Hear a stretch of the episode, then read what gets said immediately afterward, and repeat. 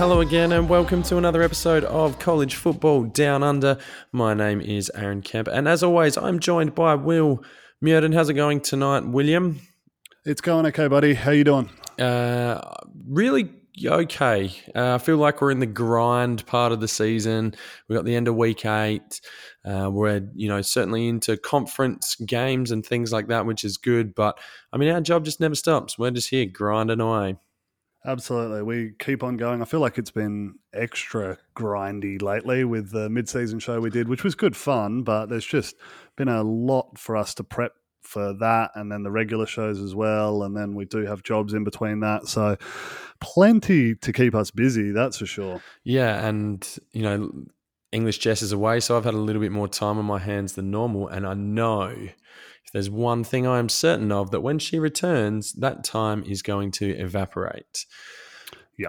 So I was thinking though this week is that we need to plan another trip because it's now been a number of years since we've been to the States. And on top of that, we did not get to Big Ten country. And it appears at the moment that the Big Ten is probably the most entertaining conference in college football at the moment and a lot of tradition. I mean, that's what I really like about it. Like watching that Penn State Michigan game, yeah, the hundred thousand that they had in there, all dressed in white for the whiteout. That would be awesome, yeah. to be part of.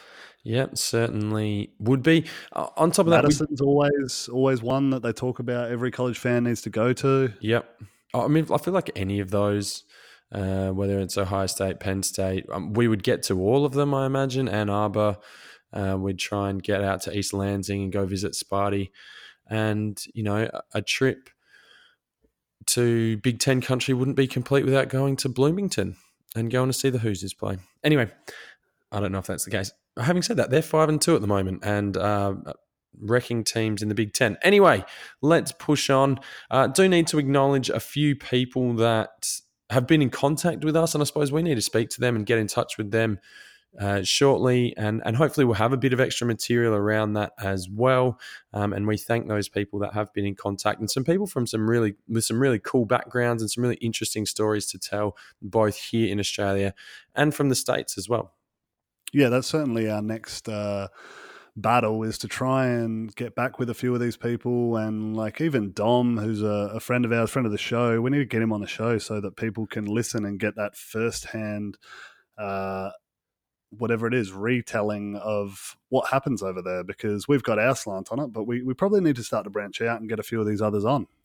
Yep, and lastly, I guess there's well, there's probably a couple of things just before we get into the juice and and the other parts of the segment. Obviously, uh, we've got to get to our game recaps and on the punt, the Aussies in action, uh, some helmet stickers for Will to give out as well, um, and our abortions of bold predictions.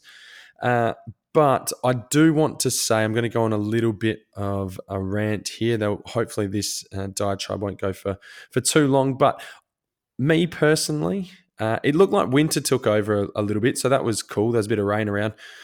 But more importantly, I personally believe that sport is far better watching when you're supporting a team. Uh, even if you're not particularly invested, like I think the Kansas Texas game on the weekend, I was just watching. It was really exciting. I was like, mm, I'm going for Texas, I think. And then Kansas scored, and I was like, well, maybe I'm going for Kansas. But I found myself becoming invested in a team as the game progressed. And sport's far better that way. You're invested in the highs and lows of the team, you connect with them, and there's something quite almost primal, often emotional, and regularly irrational about being a fan um, and whilst I feel like me personally, I've fallen away from the AFL game and I don't support the Crows as much as I did. I don't care so much for, for Aussie rules. My fandom for both the Tampa Bay Bucks and Miami has certainly increased over the past five or six years.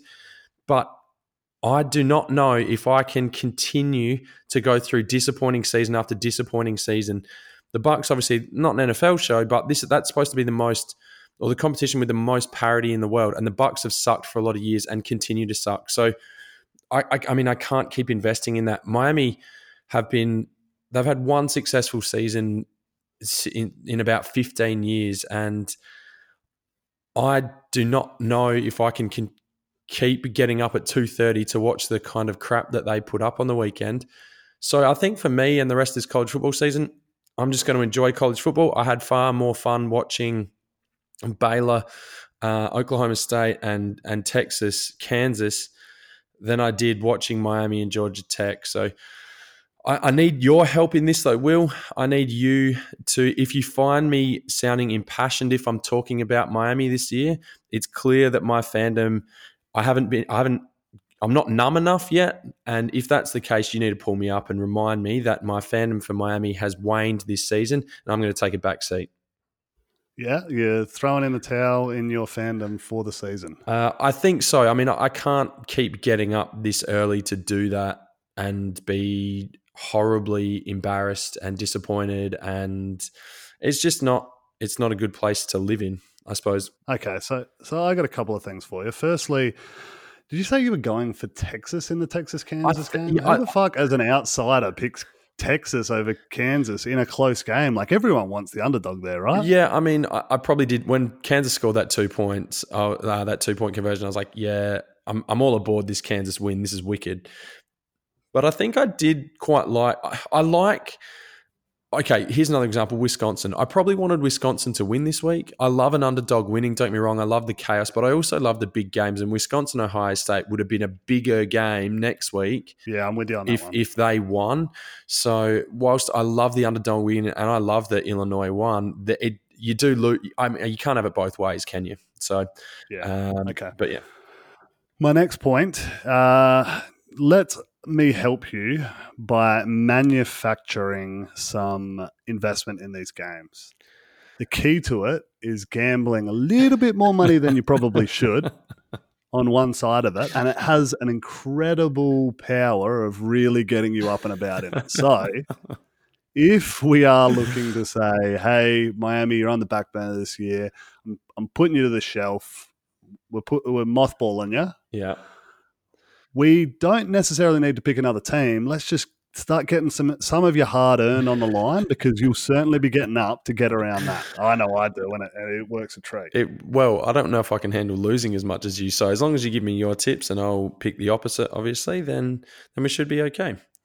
Everybody wins. Yeah, Everybody. exactly. All right, except one of us. Yeah. All right. Well, let's get into the juice this week. So, what did you think uh, was your biggest takeaway, your biggest head turner this week in week eight of season 2019?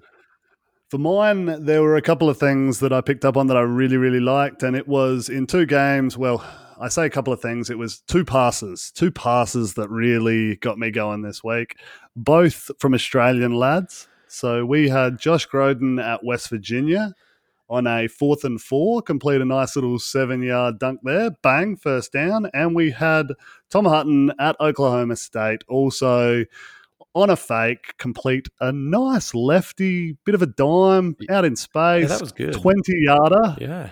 Bang. Couple of Aussie boys up and about. Love to see that. I love to see them slinging the rock around because yeah. I don't think they would have done that growing up. Uh, uh unlike, well, I suppose it would be like, you know, people joking around on the beach and stuff like that. But to see them doing that at the college level in front of you know tens of thousands is good fun. Yeah, for sure. And there must be some nerves by the special teams coach when that gets called because it's like, you know, in America, these kids throw the ball around. They have done it thousands and thousands of times. If you know, if not in the backyard, then even just at trainings.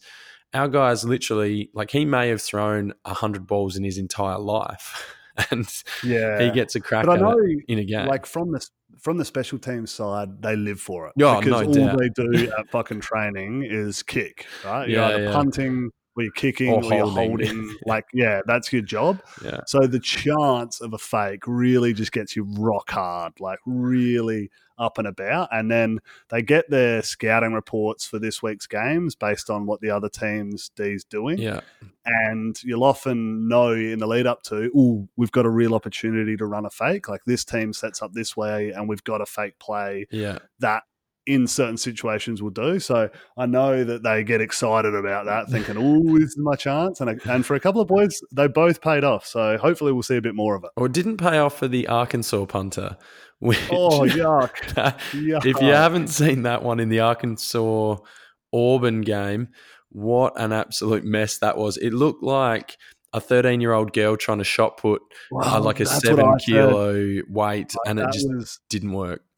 that was how I tried to explain it in my household. I was cacking and like, what's funny? And I was like, oh, he throws it like a little girl. And the other half's like, you can't say that. Yeah, well, nothing. Obviously, a little daughter now. And I'm like, yeah, but if like it's, you know what I'm talking about if if you explain it like that's exactly what it looks like And it's descriptive yeah, and it just, I mean, no offense, there's some very good females who throw the ball well, but this was not oh, a an hell of a lot better than us Yeah, oh, but that was not an example of it. And it was a classic moment. I know we talked about it on the mid-season review show.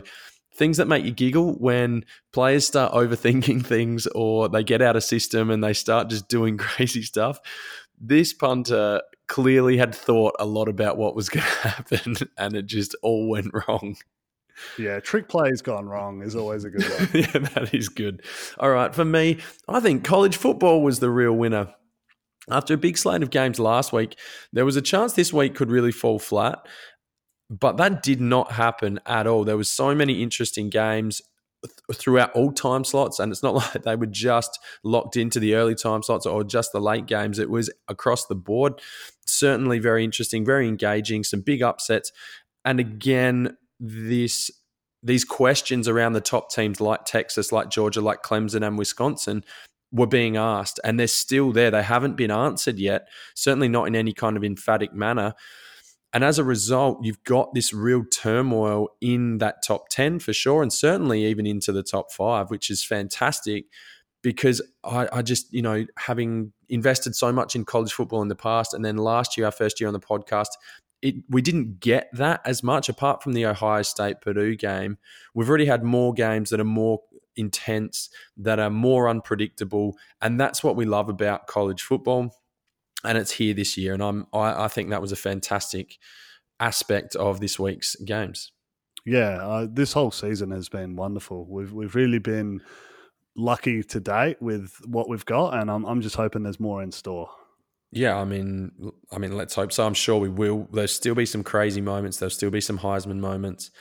Um, so, yeah, the back end of season 2019 should be fantastic. Okay, lay down Sally time. What do we reckon, Will? What was something that was particularly disappointing? Okay, so whilst you're saying it was a great week for college football, it was a terrible week for the show. It, it was just not good collectively for you, I, all the fans out there because we've had a stinker. I mean, my boys Oklahoma State got done quite convincingly in the end. Uh, I, yeah. We were we were what four points up with eight minutes to go, and then we were eighteen points down with four minutes to go. Fucking figure that out. So they were terrible. We've we've heard about Miami and where you're at with them. They lost to one of the worst teams in all of the Power Five conferences, Georgia Tech, going through a tough transition. Not where you want to be. no. Uh, the show's team Hawaii got No. pantsed yeah. by Air Force yeah. uh, with one of the craziest interceptions you'll ever see. I don't know if you caught that one. Uh, I did watch the game. I can't actually think which one. Bounced, well, you'd remember this one because it bounced off a body, hit a leg, booted up. The dude grabbed it in stride down, returned it for a touchdown. It was yeah, incredible. yeah, Uh, on top of that, we had our championship draft last week. I picked uh, Boise State. You picked Arizona State. Both of those guys got done. Uh, I had Michigan as an underdog, but I had them on, at the back end on the punt, and that couldn't salvage the weekend for me. So it's just it hasn't been good. I mean, to cap things off today, my Bears got done as favourites as well, quite convincingly. It's it's been a rough, bit of a rough week for the Well, show. At least Tampa Bay had a bye. That was the Correct. You're lucky. You, dodged, you dodged that bullet there. Uh, for me, can I pick Miami again? No. I think the things for me that are a little bit disappointing is the teams with question marks on offense still have those. Uh, Arizona State were disappointing offensively. Georgia's passing game, I know they played in a monsoon, but they weren't good. Northwestern was horrific. Cal was bad. Miami was bad. None of them performed well, so that was a little bit disappointing. The second thing I want to bring up that is tough is that is being a defensive back geez, some of these guys make some really, really good plays. And you just assume if there's a one on one defensive play that a flag is coming out. And I saw so many times where defenders are not making contact or it's it's minuscule. It's not grabbing with the other hand. It's just putting an arm in between the receiver's two hands trying to catch the ball. Or contact comes at the same time as the ball arrives, and they just get fleeced all the time. It's just, you know, you could almost if, if teams are going zero coverage or they're you know certainly playing man on man on the outside you could probably penalty if you've got big receivers penalty your way down the field.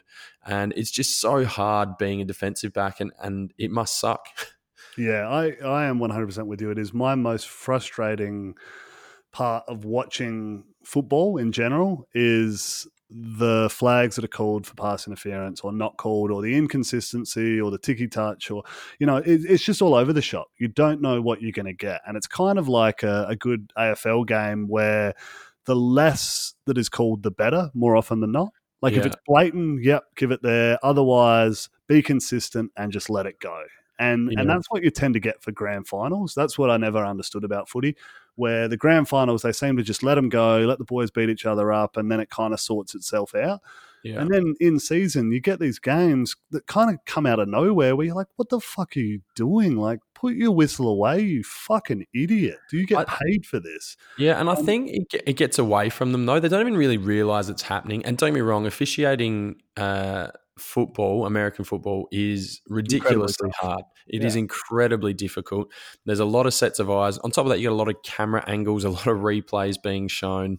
Uh, it's not an easy game to officiate, and I certainly wouldn't want to do it. But I just think some of the stuff they call and some of the phantom things that just appear with flags on the ground and holding penalties and you know late hits and and then not only that as a defensive back this targeting rule is so so difficult oh you, st- you just stand still like you literally just stand sliding. there and dudes yeah. run into you and yeah. you're toast yeah and and not only that it seems like as an offensive player it's you know protect the head or neck area but as a defensive player going for the ball if you get clobbered, the same call isn't going to be made. And I know that happens less, but it's almost like they value the offensive health and safety more than the defensive health and safety. So yeah. I don't know. I've, I, and and it sucks if you if you've got an enforcer, if you've got that big body in the middle, any big hit you make from the safety position generally, or maybe at linebacker, is just is just questioned straight away, and you almost can't have that player anymore because they're almost a liability. Yeah, I think for on a pass interference front, I would enjoy it more if you were allowed to have contact. If you could do whatever you wanted, essentially, without holding. I'm all for bringing it back. Let them be physical. You're just not allowed to hold, but outside of that, open it right up, and it'd be easy to officiate. Well, you look at Fry, Freiermuth or whatever his name is from Penn State, the tight end who caught the second touchdown on the weekend. There was a clear push off on um, Khaleke yep. Hudson. Like that was blatant. I don't know how that wasn't called. And then if it's the other way, it's that's definitely getting called. So yeah, every. Yeah, I don't know. All right, we we've got a lot to get through, so we won't get stuck here for too long. But biggest overreaction of the weekend: Tua's injury, and how big of an impact is that going to have on Alabama moving forward? Is the injury serious enough that he's going to see the sideline in the big games coming up, particularly against LSU, uh, Auburn in the Iron Bowl, and then whoever they get in the SEC championship game? So he's been in for surgery. He's had successful tightrope surgery, which is uh, the same surgery Sounds that he had up. on the other ankle last year. I was I was reading about this. So they essentially kind of cut down the side of the leg and put in an extra little tightrope there to help stabilize the joint. Uh, and I'm going to go out there and say that this is a blessing in disguise for Alabama.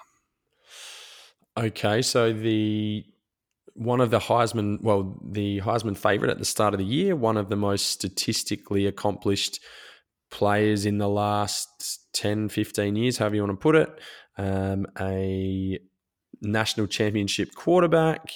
Losing yeah. him is beneficial. Correct. No one doubts his credentials. Everyone knows he's a fucking stud. Dude can play. But the timing of this just, for me, works out really well. So hear me out here. This week they've got Arkansas piece of piss. Don't need him. They could play their defense on O and their offense on D, and I think they'd be okay.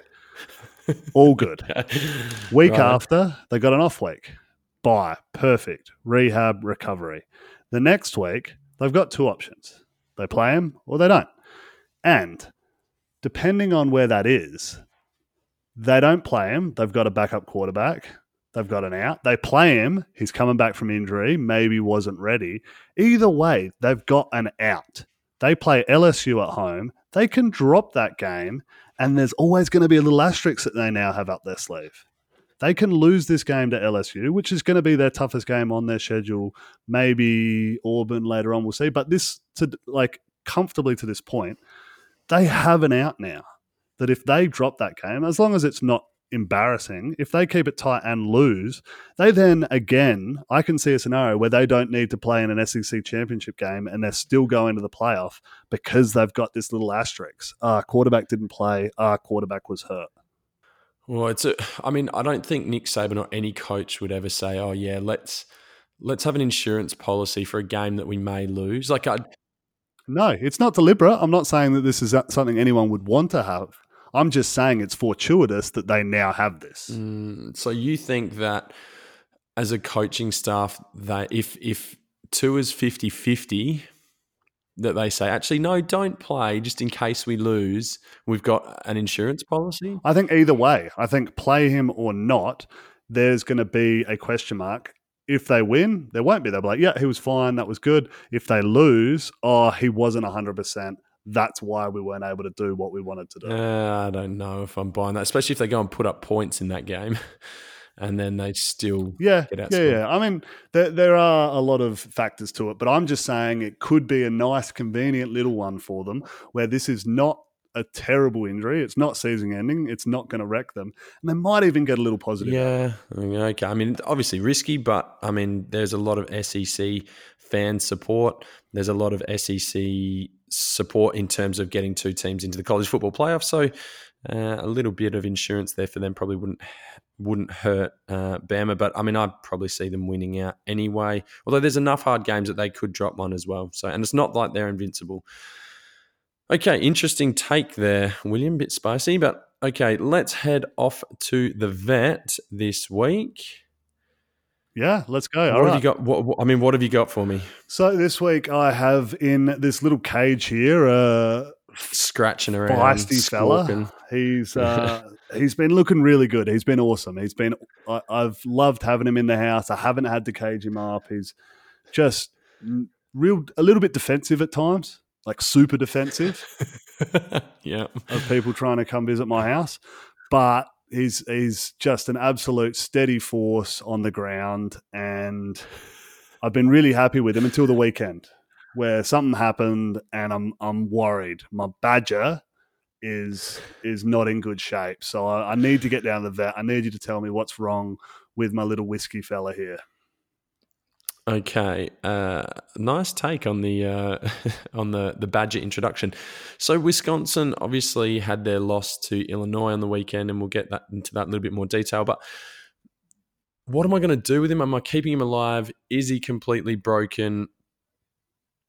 I am keeping him alive. Like I, we're not putting him down. Okay, he still has got all the pieces that you need. So he doesn't have the rabies.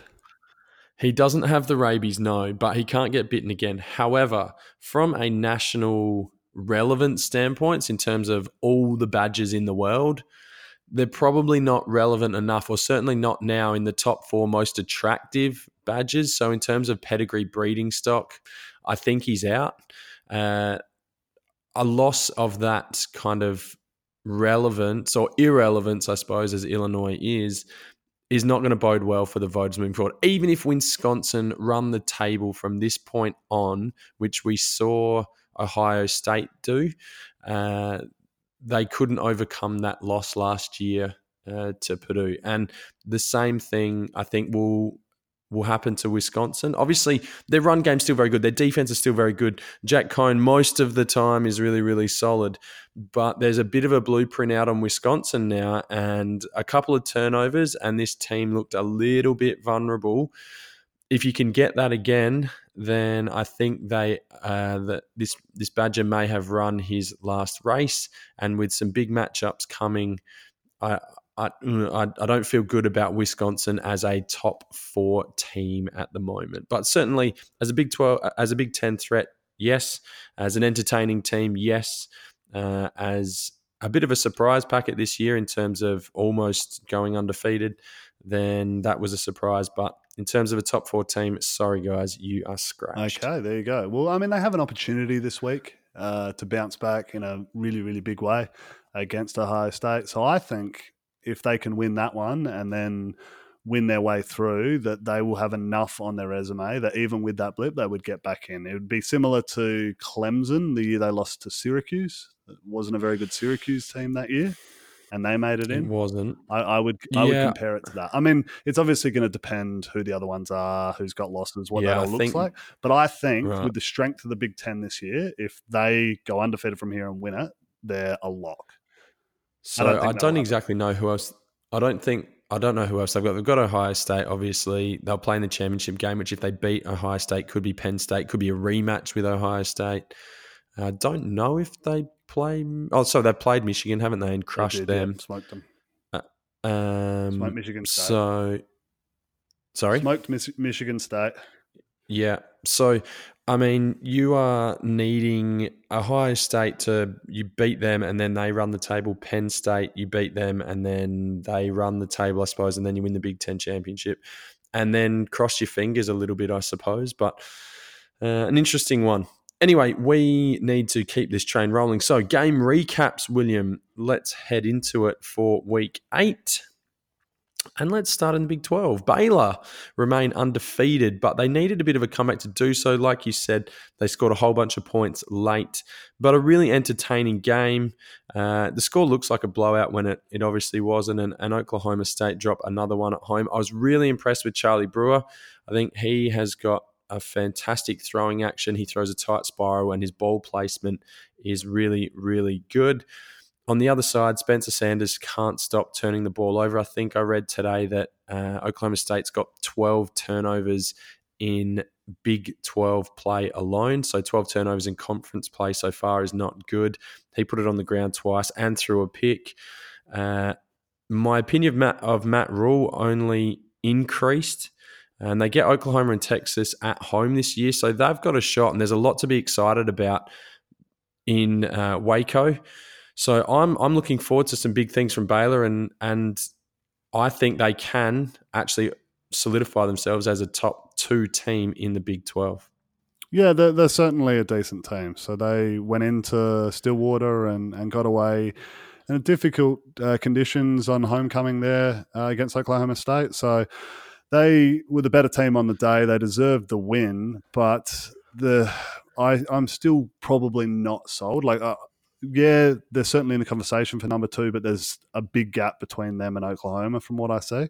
Yeah. And the game on the weekend, they, they played solid defense without being spectacular, but offensively, I mean, they kind of had a lot given to them. They, they didn't have to work all that hard. I mean, Charlie Brewer, whilst he had a day, he only threw the ball like 17 times or something, which is more of an indictment on Oklahoma State's defense than it is his own, I would say. Like 13 of 17 for over 300 yards is is pretty nuts.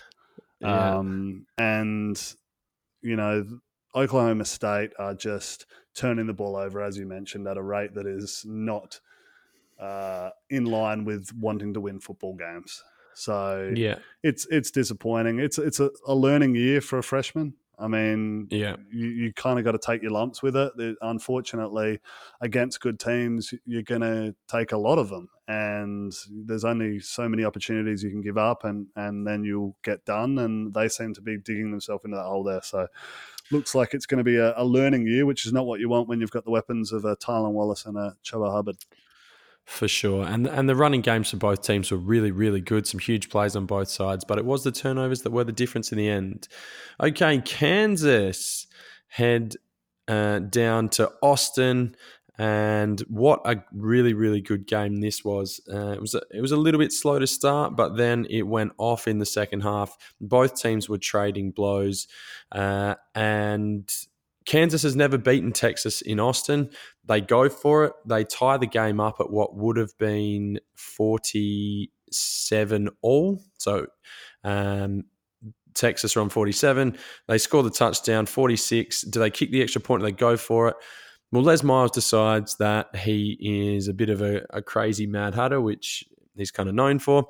Uh, he goes for the two point try. The I don't know who the wide receiver was, but Carter Stanley found him wide open in the end zone.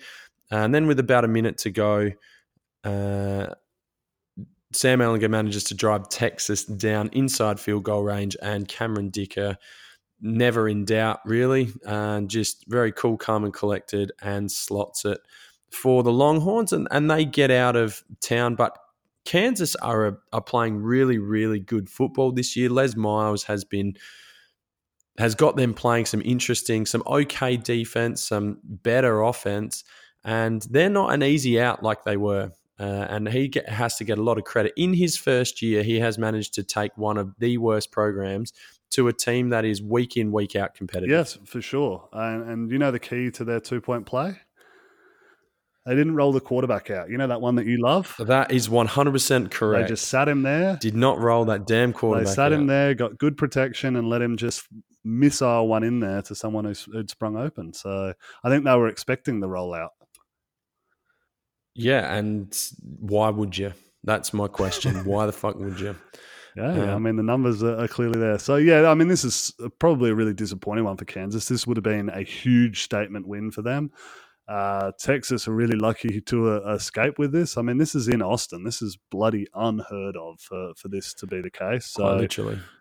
Yeah, no, no one wants that on their resume as a, a Longhorn player. You don't want to be the guy who get, kind of gets tarred with that because that's what essentially it would be. So they're lucky to escape with that. But as you said, good things looking up uh, in Lawrence, Kansas, and I'm yeah. happy for the Jayhawks. Yeah, go on, Kansas. Uh, all right, moving along. Oklahoma destroy West Virginia. The Schooner destroys itself. Jalen Hurts had another five touchdowns, and uh, they win this one comfortably 52 to 14 any key takeaways from this one i legit must have watched that video of the Sooner Schooner rolling over like a hundred times i fucking i got i got a real sad sick satisfaction out of it I mean, I'm glad the animals weren't hurt. I don't. That was yeah. I was so concerned much. about like, that too. The horses, are, no, the horses are right. We're all good. So now I can just giggle as those people go flying. Absolutely. Uh, okay, Iowa State got up twenty to nothing partway through the second quarter against Texas Tech, and the closest the Red Raiders sort of got back into it was ten points, which was the finishing margin in the end. Uh, Brock Purdy went off again, 378 yards, three touchdowns.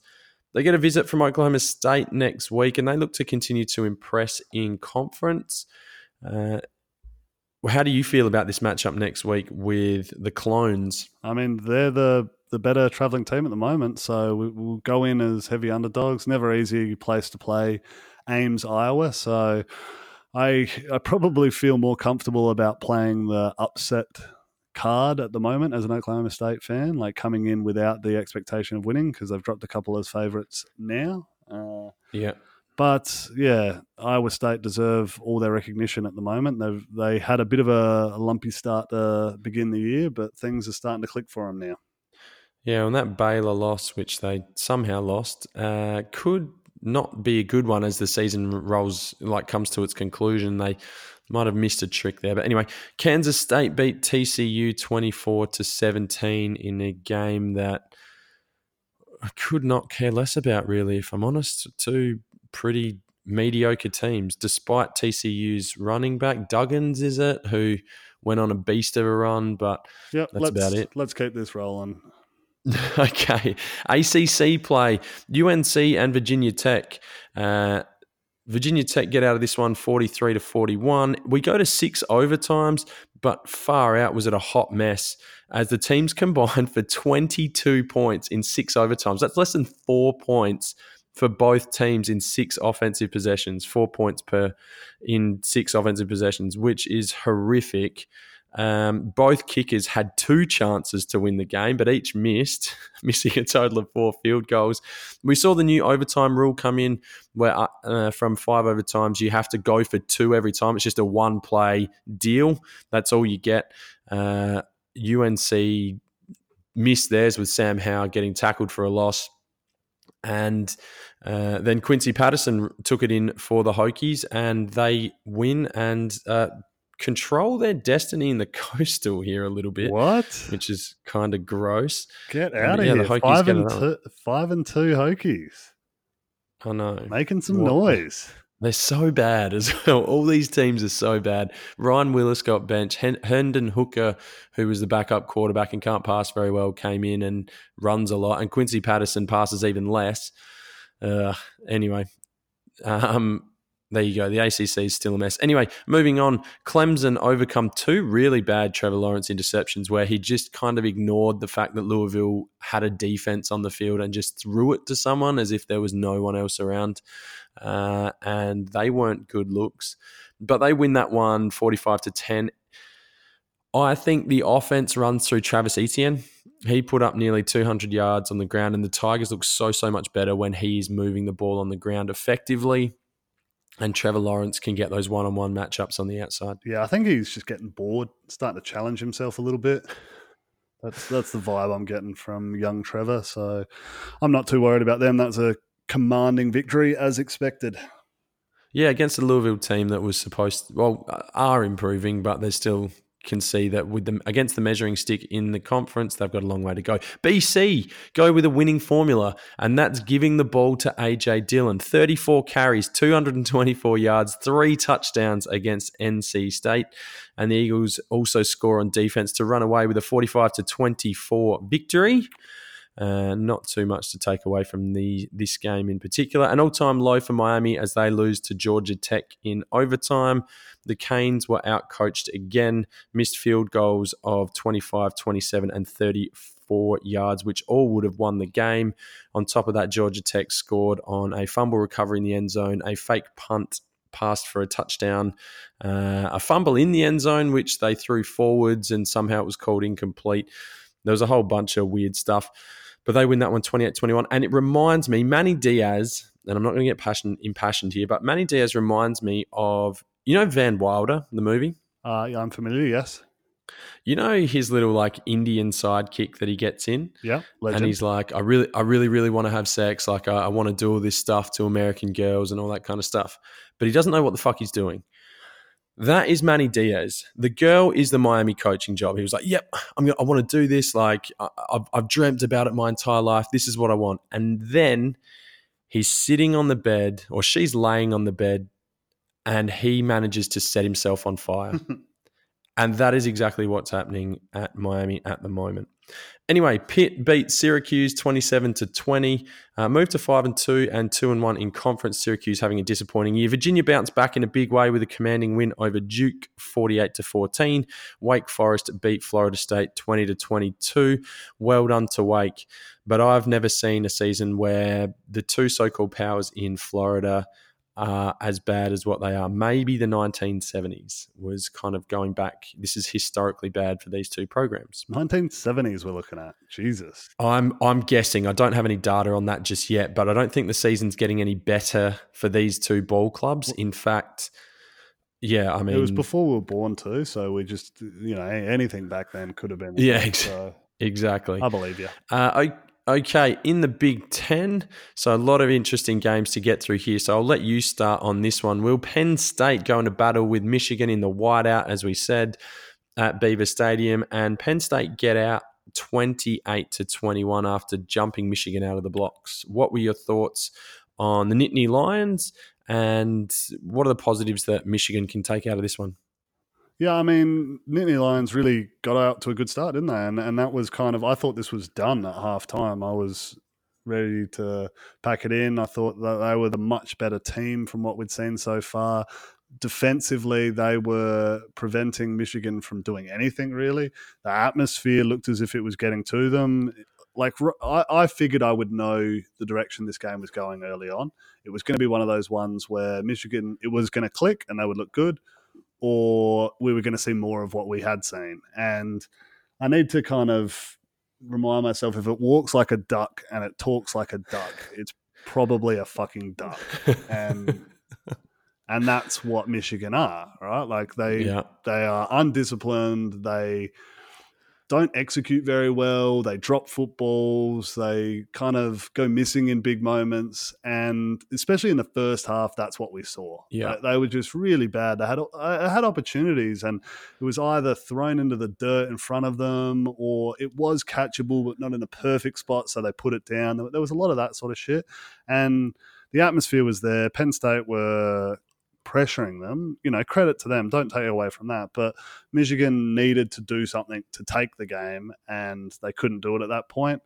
Uh, it did start to turn for them in the second half, so it was quite an exciting match down down the stretch. It really kind of got going, and you started to see a little bit more, but it was just all too little, too late.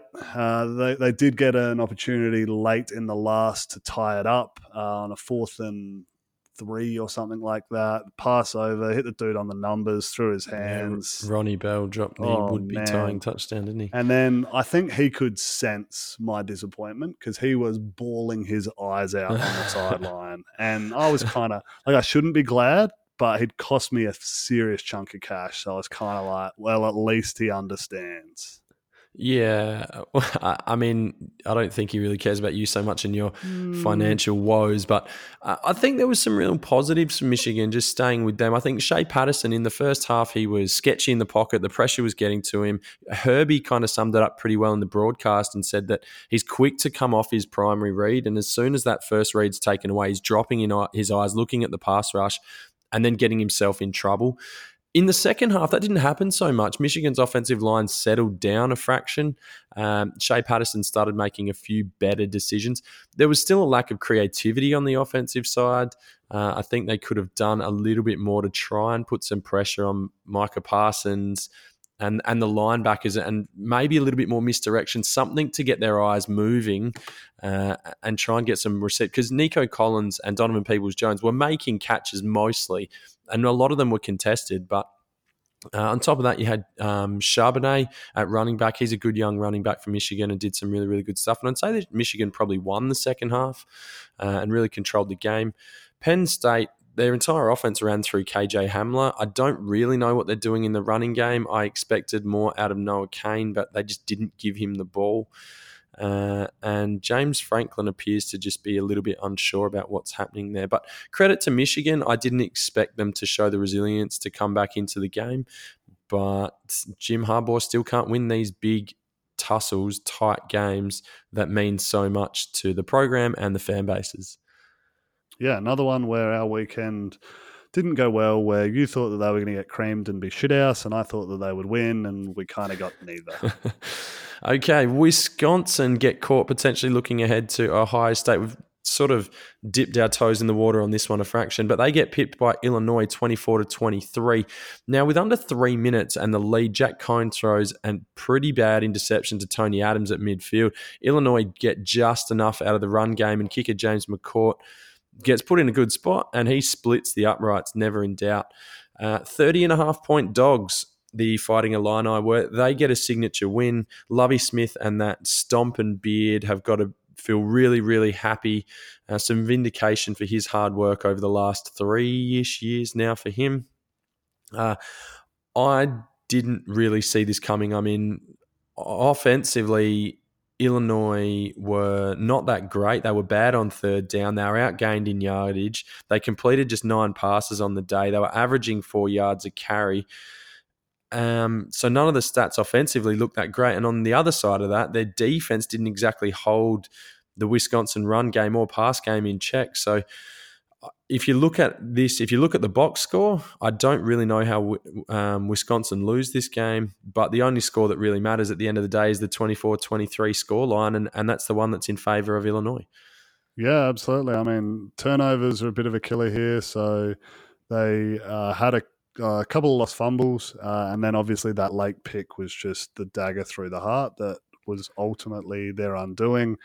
This is college football. This is what happens. This is why we love it. Uh, no one saw the 30 point underdogs here getting it done, but it happens. It happens every year. Hell, we saw it last week even. So I love this shit. I'm I'm disappointed it was it was this one because I, I really would have liked to see you know an undefeated Wisconsin go in and face up with Ohio State, but I think you're right in saying that they were looking ahead at, at this game and it, it caught them off guard.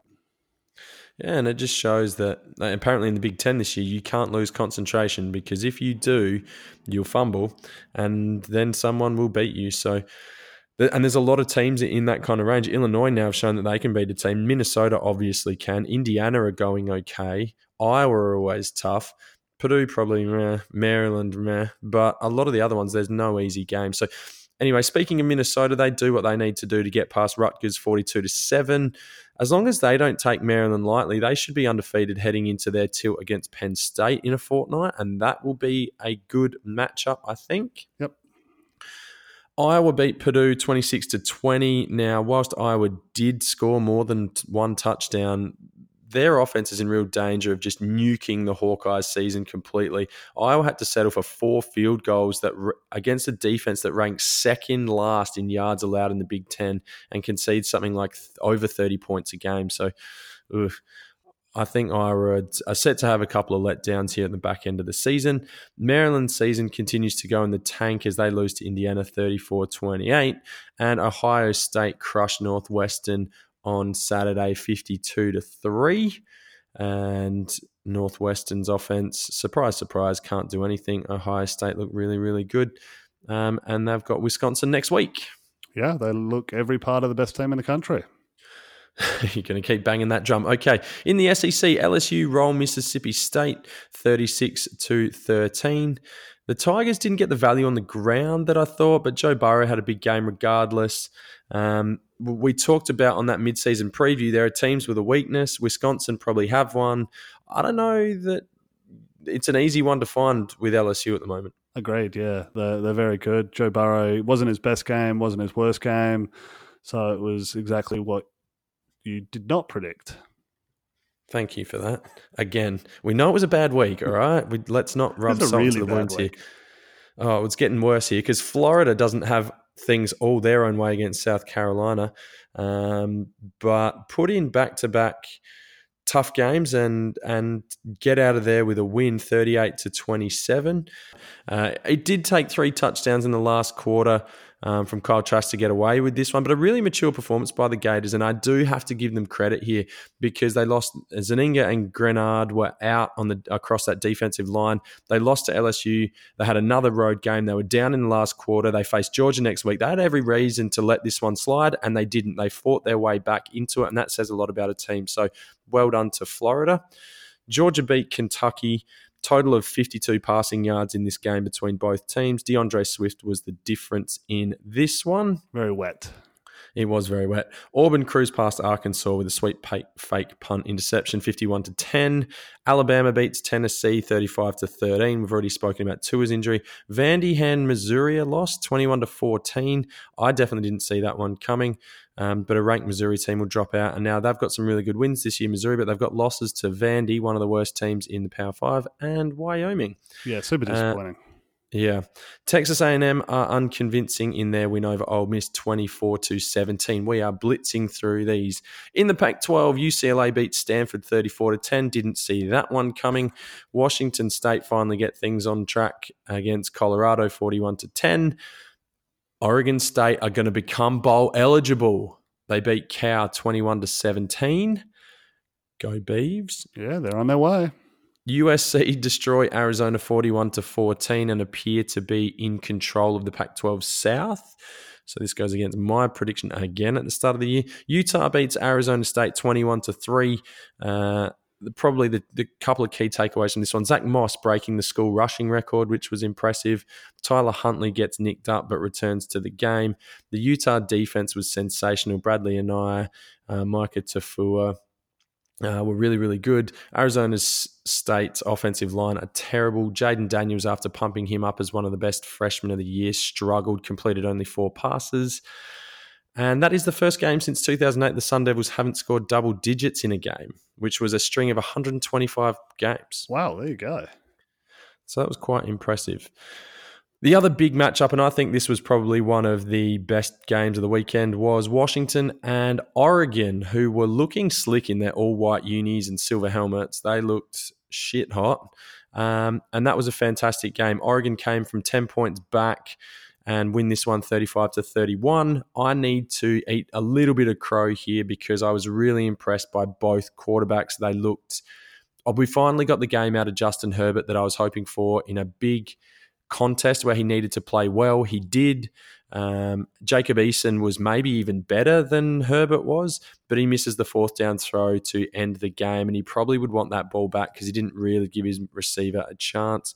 But a really, really good display um, of offensive football, and probably a little bit disappointing that neither team could play much defense. Yeah, both of the boys showing off their NFL talent, so they'll be happy with that. And Oregon continue to press on. There's still a kind of sneaky outside chance here to make some noise towards the end of the year. For sure. All right, other games just really quickly, particularly for ranked teams. SMU were really good against a Temple team, so they look just plain good at the moment. And they win that one 45 to 21. Cincinnati beat Tulsa 24-13. Memphis crushed Tulane, which I did not see coming, 47 to 17. And your boys Boise and BYU do battle, and the Cougars come out on top of that one in an entertaining game with both teams starting quarterbacks out. Uh, Boise got down too far. They probably needed one more possession. They didn't get it. And the number 14 team in the country is no more. Oh, that was quick. Actually, just there's one other team that I do need to mention. In the Big South, the Campbell Fighting Camels win again, and they're undefeated in the Big South. Whoa. So their their only loss this year is against Troy. So go.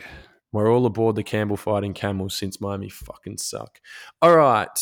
Is there anything you need to take away from any of those games, Will? No, that's great. You've done well to scoot us home there because we were dragging a little bit. Okay. Uh, Aussies in action will take us through the boys performing on the weekend. Oh, I thought I was giving out helmet stickers, but I can go. I can adapt on the on the fly here. Oh, we geez. we have a number of guys who had really good weeks here, so I'm going to try and be quick. Uh, Dane Roy. Well, actually, first thing is worth noting: our boy Max Duffy has dropped his number one spot. Oh Jesus! I know, uh, and of all people he's dropped it to, it is unfortunately Braden Mann. So he's made his way mm. back in, and our boy Max Duffy's dropped all the way down to number four. So he obviously had a, a bit of a quiet weekend uh, day on the weekend. He still leads, especially in the wet condition. Yeah, wet conditions probably didn't help. Tough out, but he still comfortably leads in the net yardage.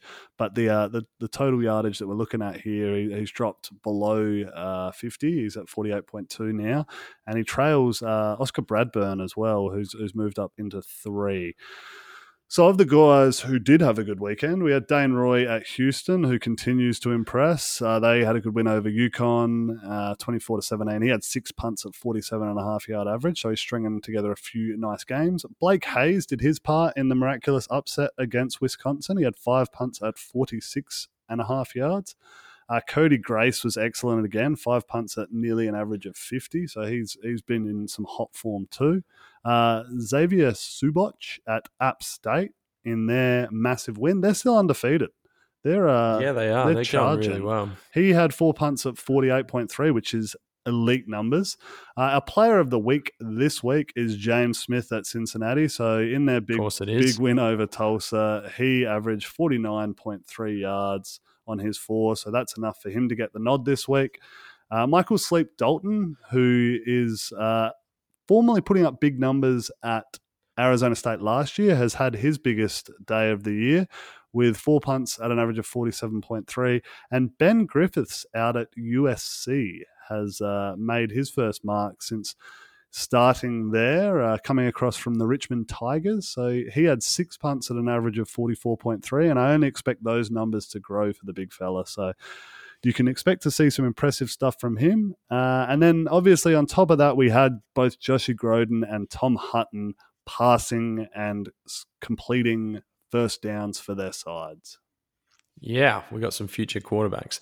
Okay, sorry for ruining the order here for you, Will, but now you can get into your helmet stickers. Got some awards to give out for this week. Yeah, you've thrown a spanner in the works, but. Oh, I mean, how are you ever going to cope? I know. I, lucky I'm so good at this, eh? Really, really starting to get it down. Uh, Shane Buechele at SMU has been a yeah. big factor uh, behind their rise to prominence. He had a huge day, uh, completing 30 passes for 457 yards yards and six touchdowns. He did have the one interception in there, but most of the guys did this week. Cole McDonald again in their disappointing loss to Air Force, airing it out, 400 yards and three touchdowns. Uh, and then a couple of Big 12 quarterbacks in Sam Ehlinger and Brock Purdy both went for over 375 yards, with Ehlinger having the four touchdowns and Purdy three. Uh, running the ball, AJ Dillon, as you mentioned, a personal favourite of mine, just workhorse 34 carries, 223 yards, three touchdowns. Love that stuff. Uh, we have brenden Knox at Marshall uh, in their come from behind victory over FAU, carried the ball 23 times for 220 yards and a couple of touchdowns. Travis Etienne only had the 14 carries and still managed to rack up 192 yards, which is huge. And a big reason that Kansas were able to hang with Texas was Pooka Williams. He had 25 carries and 190 yards uh, and a couple of scores. So that's really, really good work there. Catching the ball this week was Reggie Roberson at SMU. So he had eight catches for 250 yards and three touchdowns. Which, He's got to be in the top part of the country now. He's oh, almost going to be leading. Absolutely, that's uh, that is insane. Uh, Kenneth Gainwell at Memphis had nine catches for 203 yards and two touchdowns. And he's a running back. yeah, that's impressive. Yeah, isn't that? Uh, yeah. And then we had Gabriel Davis at UCF, who's yeah. Uh, been really impressive this year. He also caught a couple of touchdown passes and had 164 yards. Well, there you go. Uh, just one from me. Uh, I do need to mention Evan Weaver again. He had 21 tackles for Cal. Just assume there's no tackles left for anyone else, but uh, he knows how to find the football, or at least the person with it. Okay, bold prediction time, Will. I'll let you start because mine is a dumpster fire again. Take us away. Yes, I was big time blue. I was really riding the Michigan upset this week. I was hoping that it could just kind of deliver me glory on all fronts, and instead I get disaster and heartbreak. Well, I don't know if it's that bad, but I didn't get it right. And if you're going to go back and in these ones that aren't all that bold, it, it hurts even more when it doesn't get up. well, I went really bold and said that all the teams with an S are going to win, and I got two. Actually, I really only got one. The other one game was where San Diego State played San Jose State, yeah, so I had to get one. that. I got one. So Stanford lost, Syracuse lost, South Carolina lost, SMU won, South Florida got creamed by Navy. Uh, so sorry to Trent Schneider and the Bulls there. Southern Miss lost as well. So tough sledding for those teams starting with an S. Maybe I'll pick I don't know. Jesus Christ. Jer- jersey no. colours or something next week. You could have gone the other way and I probably would have given yeah. you on that one. That's yeah. that's a bad miss, my friend. Yeah, swing and a miss. Uh, oh, I've got nowhere near it this year so far, so I need to I need to go back to the lab or and, and see if I can figure something out. Okay, uh, quickly take us through on the punt wheel because I know it wasn't successful at the end of the day. No, it was. It was. We made some money this week, so oh, okay. It, it, it's good to be back making money, heading in the right direction, not having to withdraw more cash to top up the account. Uh, this week we did collect on. Uh, Boston winning as an underdog, so we took them straight up, and and they won quite comfortably, which was nice. We had Clemson, uh, I think it was minus twenty four, so they they cleared that one uh, nice. Nice and easy for me, I think, midway through the third. So I was feeling good about that.